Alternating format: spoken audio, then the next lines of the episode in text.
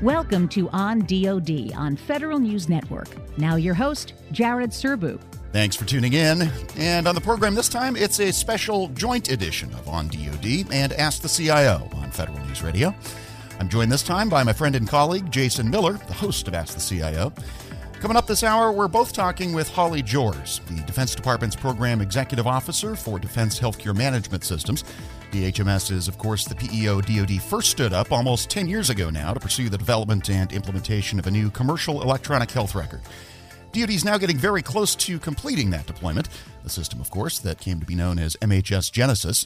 But as we'll talk about, there's plenty more work for the PEO to do even after the system is live at every military treatment facility around the world, plus a lot more work that extends beyond the EHR itself. Hope you'll be able to stick with us for the full hour. It's a great conversation with Ms. Joers, starting with a progress update on those Genesis deployment waves. I'm really excited about the progress we've made uh, since our initial operating capability sites uh, back in 2017. We are now live at 75% of the military health system that equates to about 140,000 users and service to about 6.1 million beneficiaries. So as we've gone through this transition, we're not just replacing a legacy system, it brings new capabilities to bear. Really excited about uh, one, creating a lifetime record under the single common uh, federal EHR. So that will enable uh, patient centered care. So it'll be a record about the patient, not where care is delivered you know, from when someone assesses into the military or whether they're, you know, a beneficiary uh, that has come up as part of, was born into the military, so to speak, uh, they will have a lifetime record uh, all the way through uh, service with uh, Veterans Affairs. So it's exciting about what we can bring and gain insights about population health, medical readiness of the force, and really ensuring that we're taking care of our service members and their families as they are, uh, you know, making sure that they're ready to deploy and, and serve uh, serve the country. We've got some exciting capabilities like the mass readiness module. This is something, you know, well, we adopted a commercial system, and you might think, well, you know, what does mass readiness have to do with commercial hospital system? Uh, it's something that we were able to look at the modules that were within the existing system and figure out how to use them for unique military need. As you know, um, you know, people go through readiness lines right before they deploy. We've got uh, recruits that are coming in to initial training bases. We've got cadets at the service academies that are uh, incoming. And there's a requirement to look at vaccinations and uh, in process those folks uh, for what they need in a relatively short period of time. I mean, sometimes seconds per individual. So we've been able to provide that capability that really the military health system didn't have before. They might have used paper and gone back into the records later. I know um, as people were going through lines, you know, they're trying to keep track of what, what vaccinations people need because people are in various stages of, of vaccination as they're entering. Um, the Air Force Academy used Genesis to process 1,200 cadets in six hours last year when they were bringing uh, online the new class of cadets. And I expect that that will continue to improve. Uh, the Air Force has shared, you know, that you know previously it would take up to several months to get that information in the records, and now they're able to get that right away. So that's just you know one of the unique capabilities uh, that's really above and beyond what we would have seen with the commercial EHR. You know, um, historically we were looking at a way to just document care. You hear it talk about a lot, you know, the longitudinal record, but really MHS Genesis is more than that. It is a way to coordinate care, provides team care and and looking at the information available to everyone who needs it on a healthcare team. And so with that, pretty excited about the health information exchange. Um, we're now connected with about 65% of private sector hospital networks, and this year we're going to expand to over 90%. And that really makes the fax machine go away. It's pretty exciting that, you know, when folks go out uh, maybe uh, to a network provider, uh, that that provider will be able to see what was done in the military health system and vice versa. Um, you know, we'll be able to pull those that information back, and we can do that today. And it's really game changing to be able to not only see that information for continuity of care, but really prevent, you know, tests having to be reaccomplished because that information is not available. So excited about that. I could probably go on and on about all the capabilities we're providing. So I just wanted to, I, I want to make sure I have time for your questions. But uh, um, I, you know, happy to happy to jump in on on more of the capabilities as we go. Well, there's plenty to catch up on. I'm going to go back to a few things, but I'm just more excited that the fax machine may actually go away. We've been hearing about the end of the fax machine for for decades now, but but sounds like we're we're one step closer. We're making progress. Not making progress. All the way there yet, but yes. Uh, just go on the rollout itself of, of MH, MHS Genesis. You said about 75% of the military health system has about 140,000 users that that final mile that that final 25% is that the hardest 25% or is that just hey you got to do them in groups and and this is this last 25% is that some of the uh, oconus rollouts what, what, how do how do you get to that final 25% yeah, that's a good question. So I'll talk in terms of CONUS and OCONUS a little separately. So we are nearing our final waves for, for CONUS. And really that was, we chunked it into work of anywhere from three to 8,000 users per wave because you want to make sure that you can um, really give the attention needed for uh, adoption, training, at elbow support. Uh, we have something called the Pay It Forward program where we bring users of the system to help their peers uh, as they're going through the go live. Um, really great learning from colleagues. And we want to make that really a manageable process. So we do chunk it into waves. We've got the National Capital Region coming live here toward the end of March and then our wave Wright Patterson, which gets us kind of the rest of the Midwest uh, early this summer. And that really rounds out our uh, CONUS deployments. And so OCONUS, as you mentioned, you know, our, is the last mile hard? Yeah, OCONUS uh, presents some challenges just with your crossing oceans, right? And you're talking about ones and zeros traveling from a data center across an ocean. Um, you might not always have as high a network reliability in some austere locations overseas.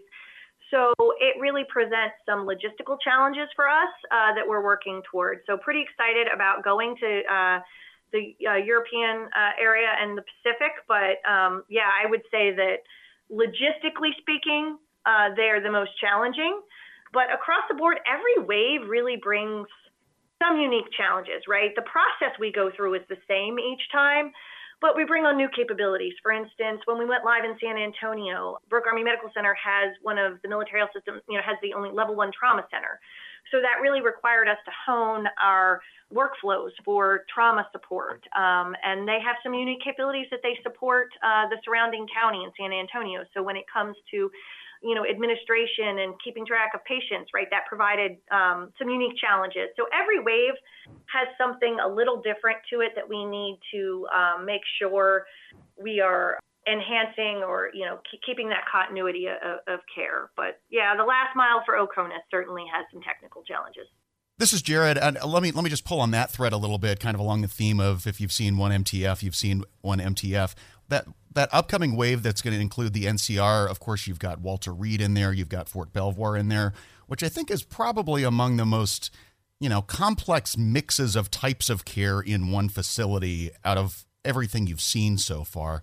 So maybe say a bit about what you've learned through the deployment process up to this point that, that makes you feel like you can implement Genesis across all those different types of clinical modules that you're going to need to, to implement at a place as as complex and large as Walter Reed?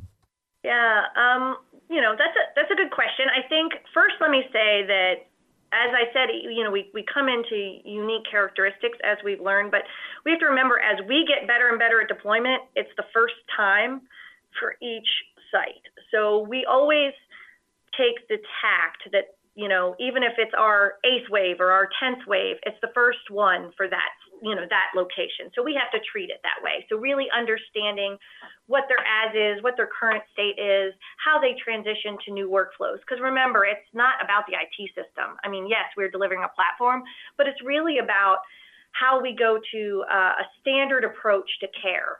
And so the more sites we've brought online the easier it is to talk about that from a standard so that the way workflows are done in emergency department is the same whether you're at Madigan or San Diego, you know, Madigan Pacific Northwest or San Diego or another um, major medical center, right? You, we're, we're creating those enterprise workflows that that make that sort of standard of care and standard of process. So the more sites we bring online, the easier it is for that. And so then we're able to focus on what are those things that are unique. Obviously, in the National Capital Region, you know, looking at things um, like the White House Medical Unit or other places that, that maybe are complex. I will say I spent some time with the Intrepid Center out at Walter Reed. Uh, gosh, I guess that was last month, trying to make sure you know I understood their workflows. They've got a tremendous mission uh, to support wounded warriors, and you know they really take a an integrated approach to team care.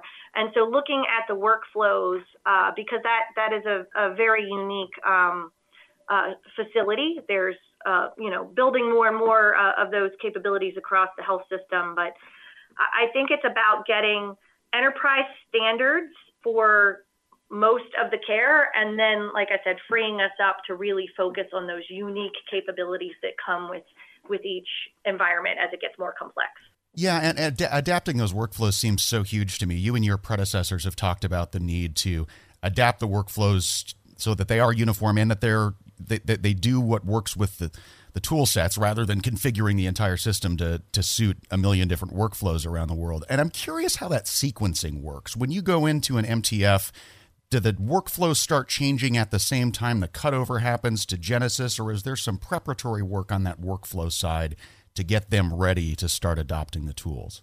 So there's a couple key things here. We have we start about 18 months out um, from our go live date, and we do a couple things. We meet with the commanders um, and the directors of the sites, and we pull them together and we build a cohort for, for that wave.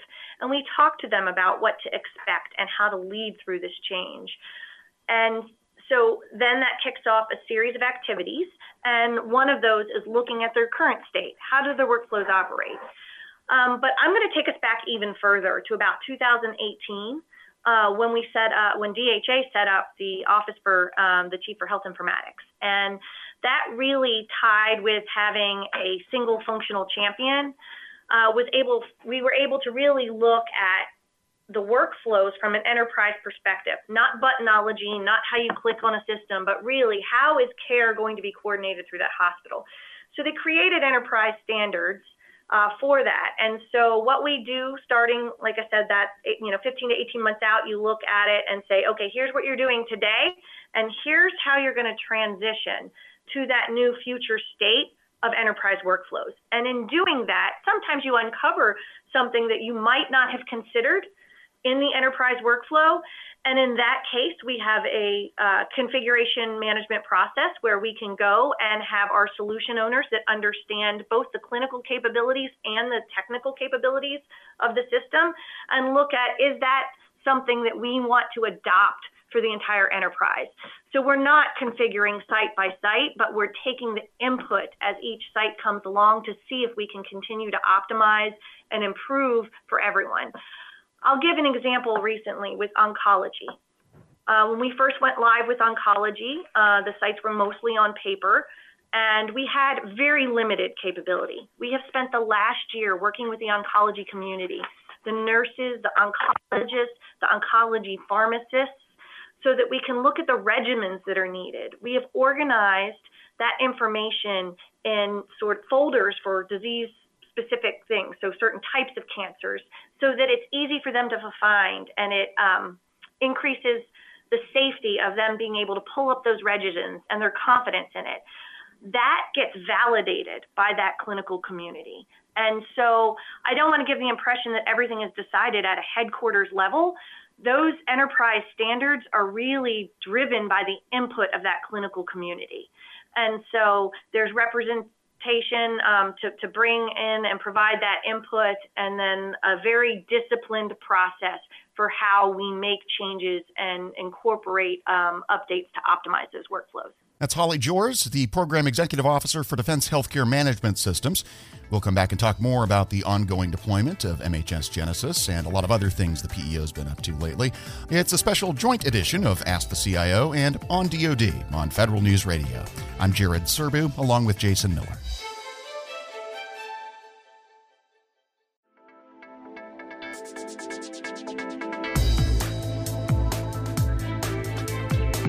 Back with a special joint edition of On DoD and Ask the CIO on Federal News Radio, part of the Federal News Network. I'm here with my colleague Jason Miller, the host of Ask the CIO, and we're talking with Holly Joers, DoD's Program Executive Officer for Defense Healthcare Management Systems, primarily about the ongoing deployment of DoD's new electronic health record, MHS Genesis. And Jason, we'll kick it over to you for our next question for Ms. Joers. Thanks, Jared. Uh, Holly, one of the things when you talk about standards and ensuring that this is brought in with the human centered design or user experience, I'm sure we'll, we'll hit upon those buzzwords eventually. Yeah. But how do you guard against too much customization? I mean, in the past, what we've seen when, when big systems have struggled or even failed, it's because you took not you, Holly, but but somebody, the government took a system and said, well, yeah, but but our workflows are different, so we need to customize and customize and customize, and then all of a sudden, it's no longer that commercial off the shelf system, but this really homegrown system that you know either struggles to to work or costs too much to update and, and keep modern. How how are you finding that right balance? Well, it's a really good question, and that really comes to discipline and uh, rigor in, in your governance process. And we look at configuration, not customization. Uh, our goal is to minimize any customization. We want to be able to take commercial upgrades. Um, uh, right now, we plan we take those twice a year. So we want to maintain state of the market with the rest of the private sector health system. Um, what we do though is look at what can be configured locally. Uh, one of the great things about our system, it is highly configurable. So there are a lot of there's a lot of optionality. It is actually really great for us to be able to configure it. Like I'll, I'll give an example. As we look at the fact that we are the same, we are in the same um, production instance from an IT speak, but we are in the it is the same system that the VA is deploying. However, the workflows are entirely configurable. So, from a DoD perspective, um, there are certain things that needed to be the same for both, but they're pretty minimal. And then we can look at workflows. So, those flow through a solution and adoption board, a joint um, change uh, control board. It's hard to say. It just really comes down to that discipline of saying, hey, is this change something that makes sense for the entire enterprise, if we were to customize, can we afford the tail associated with it, right? And and that's what makes a transformation like this so challenging because if you do have the courage and discipline to maintain that commercial standard, it requires a lot of change in, in business processes. And, and that really makes that adoption challenge um, much more difficult. And so then you have to really apply those resources to at elbow support. Um, our system enables us to really gain insight into how the users um, are using the system. We can look and see how long uh, someone is maybe taking. Are they doing after hours charting? Um, is a particular department having some challenges? We can ha- get insights into that data. So now we can do targeted continuing education to help them be better at adopting. So while that's a little different than saying, you know, how, how do you keep from configuring? Honestly, it's or I'm sorry, keep from customizing. It's really understanding your workflows, your processes, and minimizing those things that, that are unique. I, I think as we shift to sort of this data centric environment, it's how do we look at the data that needs to be captured, transmitted? If there's some external um, data we need to connect to, what's the easiest way to do that versus trying to uh, customize a system to do it, right? Oh, sometimes it's we just need to be able to get the information to the right place, and that may or may not be within the EHR itself. I appreciate that you brought up this the the user side of it, the the change in business processes. Uh, I want to, and I definitely want to talk about VA, but before I go down those paths, do you have any sort of data in front of you, or any data that you know about when you looked at the number of business processes or what percentage of business processes end up needed to be re-engineered or changed or just thrown out the door altogether have you guys looked at that at all um, I don't know that I can give you a number, but I could say, again, the process was really looking at every single workflow within an encounter. So from the time that someone walks in the door to check in, actually, I would back it up even to when a patient needs to make an appointment, right? And looking at those all the way through their care to pharmacy to um, patient reported outcomes afterwards like that that's in the spectrum of of the processes that we look at. Now, did we nail them all perfectly right out of the gate?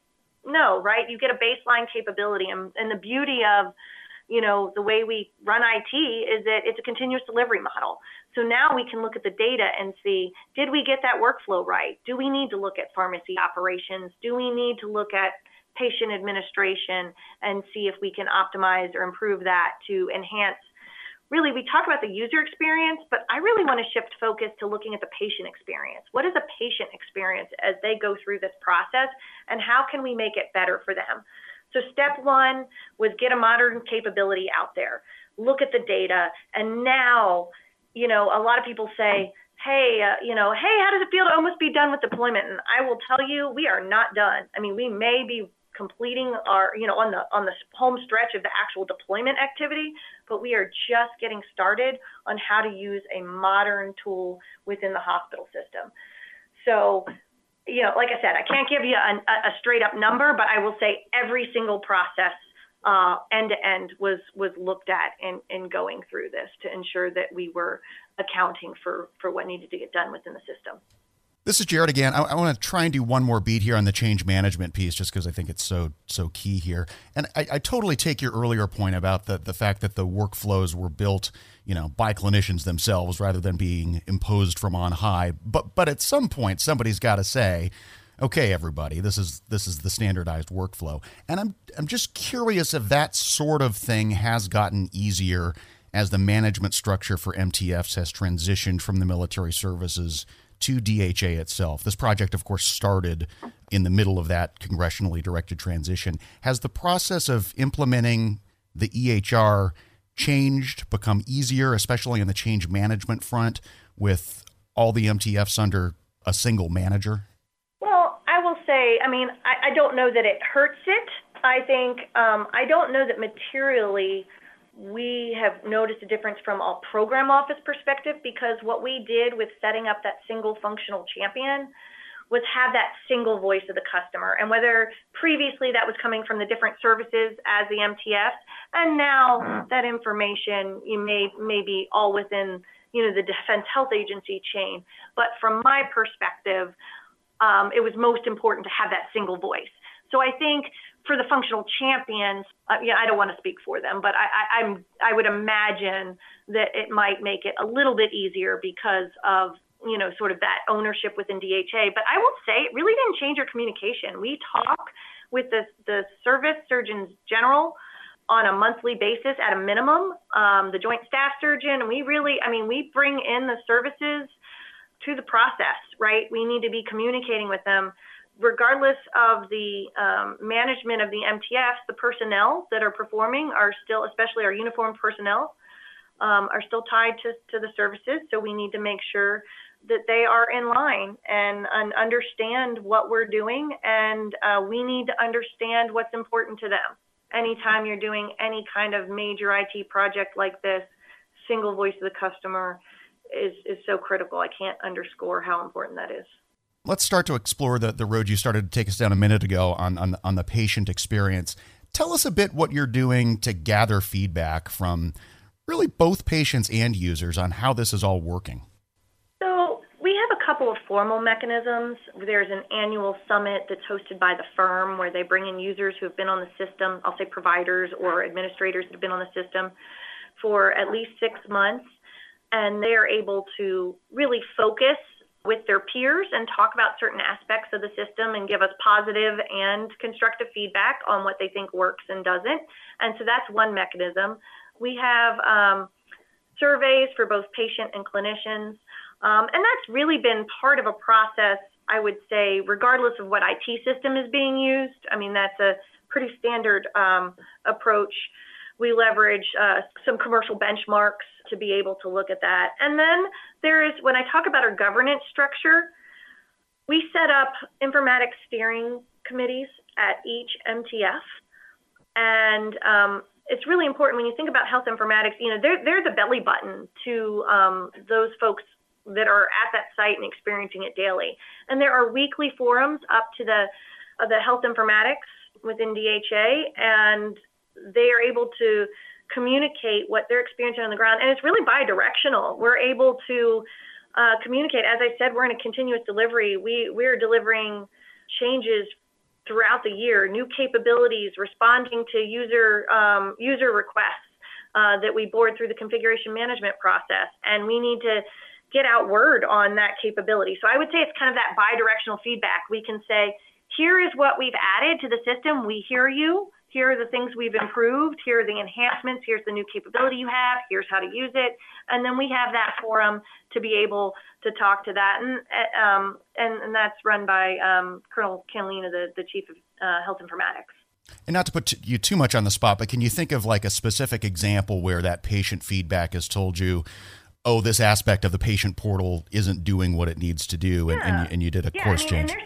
I'll, you know, I'll be upfront. There's that we're going to continue to evolve this. So, for instance, when we first started out, we didn't have, uh, you know, prescription refills uh, available through the portal as we transition, and that's something that we put in the development process so that we could make it easier to for folks to to refill their prescriptions.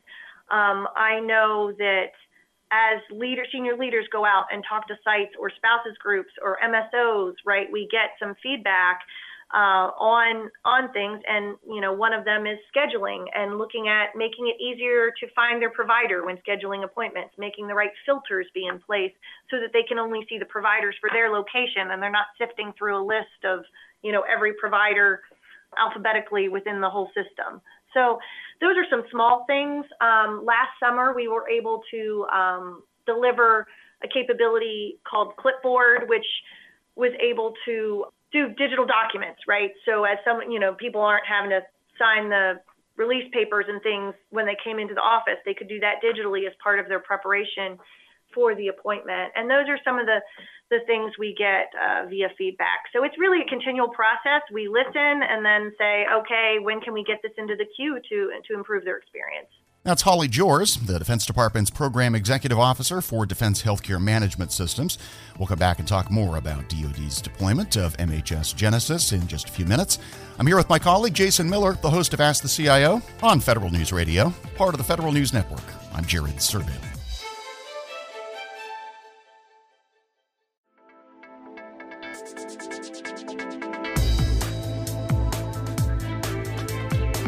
Back on Federal News Radio, part of the Federal News Network. This is a special joint edition of On DoD and Ask the CIO. I'm here with my colleague Jason Miller, the host of Ask the CIO, as we talk to Holly Joers, the Defense Department's Program Executive Officer for Defense Healthcare Management Systems, about the ongoing multi year rollout of DoD's new electronic health record, MHS Genesis. And Jason, back over to you. Thanks, Jared. So then I'm going to have to ask you the, the, the most logical question. So, what are you hearing so far? Uh, not to compare the DoD rollout with VA, but I'll offer this. We know that sometimes we hear some pretty uh, critical comments of the VA challenges. Uh, I'm just wondering how, what what, are, what, kind of feedback are you getting so far? You know, I, I I don't know that you know I can comment specifically on the VA experience, but what I can do is talk about uh, the difference in timing of the rollout, right? So we talk about lessons learned and maturity, and I talk about how much easier it is to get everyone on an enterprise standard once you have more sites on board. We learned our lessons, um, and we continue to learn every deployment. But I look at where the VA is now, and I, I'm taken back to where DoD was in the 2017 2018 timeframe. There were four sites online of varying sizes, complexities. There were some real challenges. There were challenges with the network. And so we made uh, rules about what infrastructure had to be in place before we'd go live and how long it needed to be stable before we went live. Uh, we looked at our governance and management process, like you said, hearing different input, right? Everyone, you know, when you only have four sites, everyone wants to make it work for what their workflow was. So you really have to have um, the fortitude to look at making that enterprise standard, knowing that it might not match what they're currently doing today. And we had to go through those growing pains. There are also different ways of, you know, doing doing business.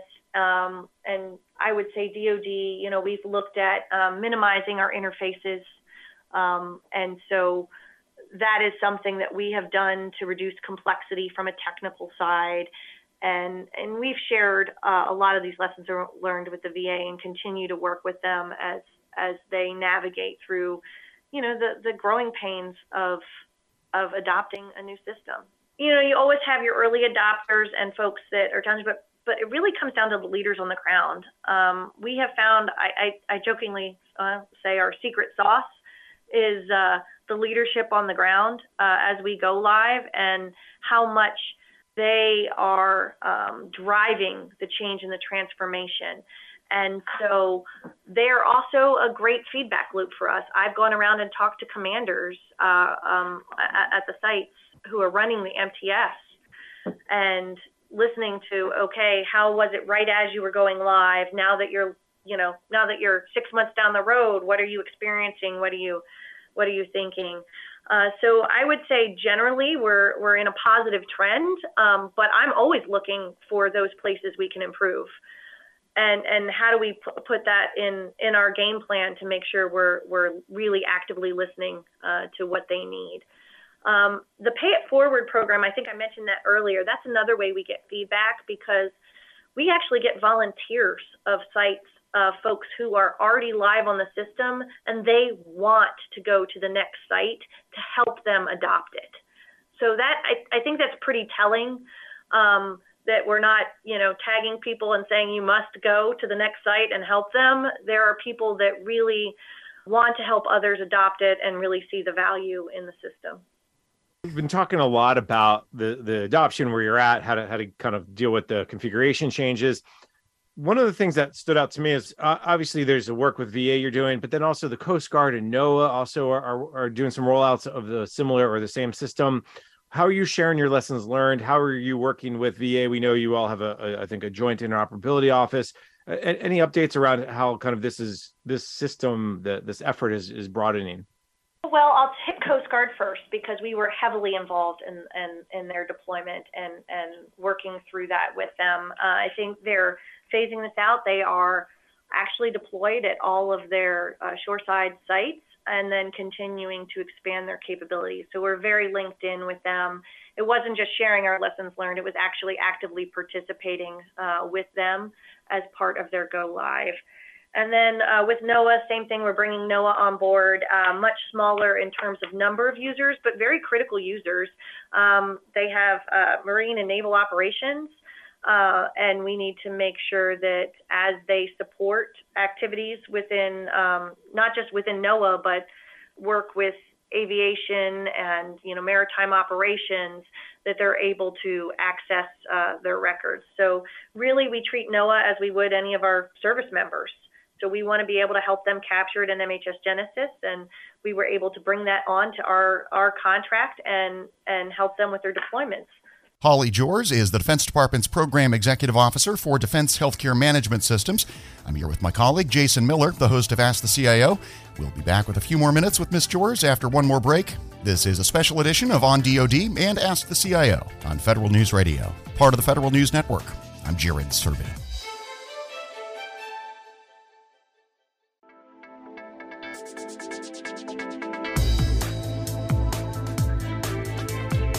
We are back with a special edition of On DoD and Ask the CIO. I'm here with my colleague, Jason Miller, the host of Ask the CIO, and we've got a few minutes left with Holly Joers, the Defense Department's Program Executive Officer for Defense Healthcare Management Systems. I know we've only got about 10 minutes left with you, and I really appreciate all the time you're, you're giving us here today, but I, I want to use at least some of that to talk about the future a little. And, and you made an interesting point earlier about the fact that, you know, going live at, a, at an MTF is not the end of the story. Once rollout, quote unquote, is complete, both CONUS and OCONUS, is there going to be a long term kind of permanent standing PEO to oversee this in in the out years to continue to do that continuous integration and continuous delivery once once Genesis is really in place everywhere? Yeah, absolutely. And I will say the PEO is not just MHS Genesis. So I've got a portfolio uh, that includes operational medicine solutions for the combat commands and services and joint staff, and um, also an enterprise intelligence and data solutions, which is really the connective tissue in, in terms of the data services world. And I'd like to talk a little bit more about that as well. But I'll, I'll focus your your question particularly on the PEO is yeah we're software doesn't really enter sustainment. We use that word, but it's really operations. And at the end of the day, um, it's how are we using the data? How are we not um, letting the system accrue technical debt? Uh, as, as you mentioned, you know, we have a commercial system um, that we have uh, put out into the field, and we need to make sure we're keeping up with the state of the market. We're bringing in capabilities like uh, virtual health uh, activities. Um, we launched MHS Video Connect last year, not just for MHS Genesis sites, but for all sites within the military health system, and are integrating that to the record. We are bringing in enterprise telecritical care, which is uh, the ability to remotely monitor for intensivists so that we can one keep up skill sets and make sure that uh, uh, intensive care units have uh, continuous coverage and and we have uh, really just kind of have a roadmap of those activities. So yes, long term, um, the PEO is here to provide digital solutions for patient-centered care. Um, I'm in service to both, you know, the Defense Health Agency, the combatant commands, Joint Staff. I, you know, I say I, but really, you know, my team exists to be able to uh, provide those modern solutions. And um, I don't imagine the requirements will uh, die down, right, as healthcare continues to evolve. So, yes, I do see that continuing in the future. And, you know, I'd love to, if you indulge me, I'd love to talk a little bit about the data space. Go for um, it, I please. My, my programs, but um, we're working a lot right now on sort of, I'll say, those foundational elements. We have an MHS information um, portal, which is a platform that provides connections with all those, I'll say, secondary sources of data. Uh, and that will integrate with MHS Genesis. And so we'll be able to um, de-identify data for research projects, right? You'll, that we have a, a, plethora of data that can really expand capability in that area. Uh, looking at census data like uh, bed capacity, staffing, that that um, data is going to be critical to understanding how we can respond in terms of crisis, not just for running a hospital, like, you know, a commercial system may need that for, you know, resourcing, but we need it not just for resourcing, but how do we look at, you know, do we need to have a mass casualty center? What what would that look like? What is the capacity in the surrounding environment um, in terms of the private sector if we were needed to offload care? All of that information is so critical registries, um, being able to incorporate things like the ILER, the longitudinal exposure record that is being worked on, you know, in support of PACT Act and, and really understanding that exposure. How do we bring that into the, the clinical space um, and keep track of population health? So working, looking at health surveillance and biosurveillance. There's so much growth in this market and really an insatiable appetite for data and one of the things I talk about a lot in our operational space is really, you know, we've been looking at operational medicine in the past, it's been very application based. Do you have a system to do XYZ? We're flipping that on its head to a data centric paradigm. Yes, you need an application to access data, but when we talk to our functionals and, and to the, the line and to folks who, who need this capability, we need to talk about what data do they need to view what do they need to capture? What do they need to transmit in order to make decisions? And that could be a point of injury like a care decision. You know how are they going to keep this person alive until they can get them to a, um, a larger medical um, uh, facility? Or uh, things like situational awareness, command and control. How are they tracking um, patient movement? How are we looking at blood supply, bed capacity in a theater? How do we connect all of that information so that uh, folks out in the combatant commands have an accurate sight picture of what they're dealing with, and that really gets me excited. I probably noticed I'm talking a little faster. I get I get super jazzed about um, all the things we've got going on in the operational medicine space, and it really centers around data. So. Uh, the, the inevitable question goes, are you, you know, what about AI? What about machine learning? And we will get to those things. But right now, I'm focused on the basics can we connect the right information to the right person at the right place at the right time to make a decision? We start with that. Can then it's can we automate that? Then it's what can we do with that information to enhance decision making capability? And that could be something in the machine learning uh, space as we look at uh, future capabilities. So I, I just I, I really could spend an hour talking to you about how excited I am. I, I could tell. I was going to say this is data space. This is almost a separate interview someday. I think if if in the remaining time I have I, I, we have I'd like to do one one more quick future oriented question on on the the Okay. OCONUS deployments. I know it's always been the plan to do OCONUS last. I, I, I'm just wondering if that's because they're a special challenge. Are you planning for anything different or unique when you get to those sites? Mostly because of the logistical challenge, we do always have to look at their uh, integration with operational units. As I talked about operational medicine, you know, it's it's very important that we keep in mind um, those things that are, you know, normal ops in terms of, uh, you know, a hospital that's serving the population uh, at a particular base overseas versus support of operational units that are out there. And that just creates a, a dynamic uh, between the teams to make sure that we are dotting the I's and crossing the T's to uh, protect information from an operational perspective, from a cyber perspective. But yeah, you you really the, the first part of your, your question hit the nail on the head. I'm mostly last because of the logistics challenges associated with it. Holly, I'm going to follow up on maybe a little bit what you said about some of the other things that PEO does. Because when Ken Johns, the CTO, spoke at the AFCEA Health IT Day a couple of months ago now, he mentioned something called uh, that that you all created a medical common operating picture to the, during the initial months of the COVID pandemic.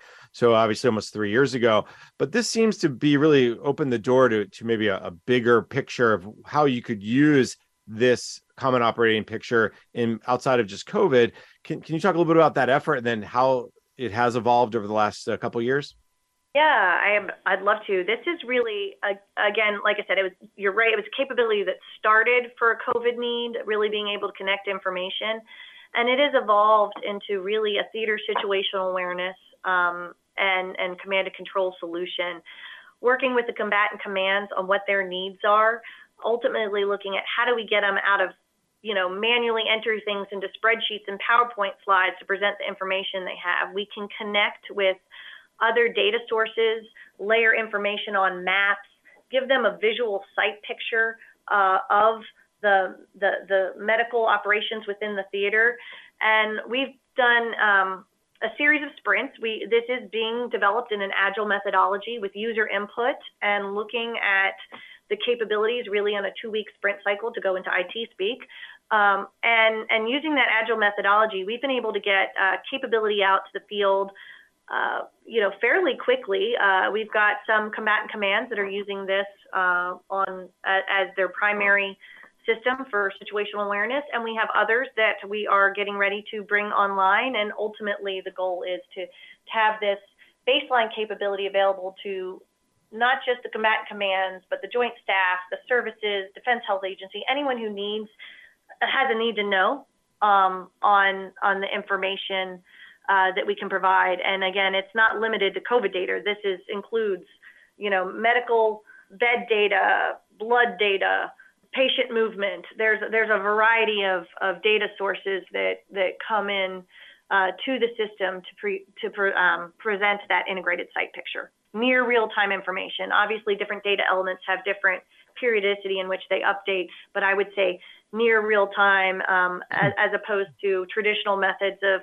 taskers and reporting on spreadsheets. I see we just have about a minute left, and, and I'll just ask you kind of the one getaway question. We've talked a lot about all the work you're doing with MHS Genesis, all the good work. What's the one thing you want to make sure folks know about this rollout, this effort? Uh, because this is complicated, this is broad based, and, and, and there's always somebody who's going to shake their fist and said, You should have stuck with the old one. Uh, what's, what's the one kind of message you want to make sure folks leave with?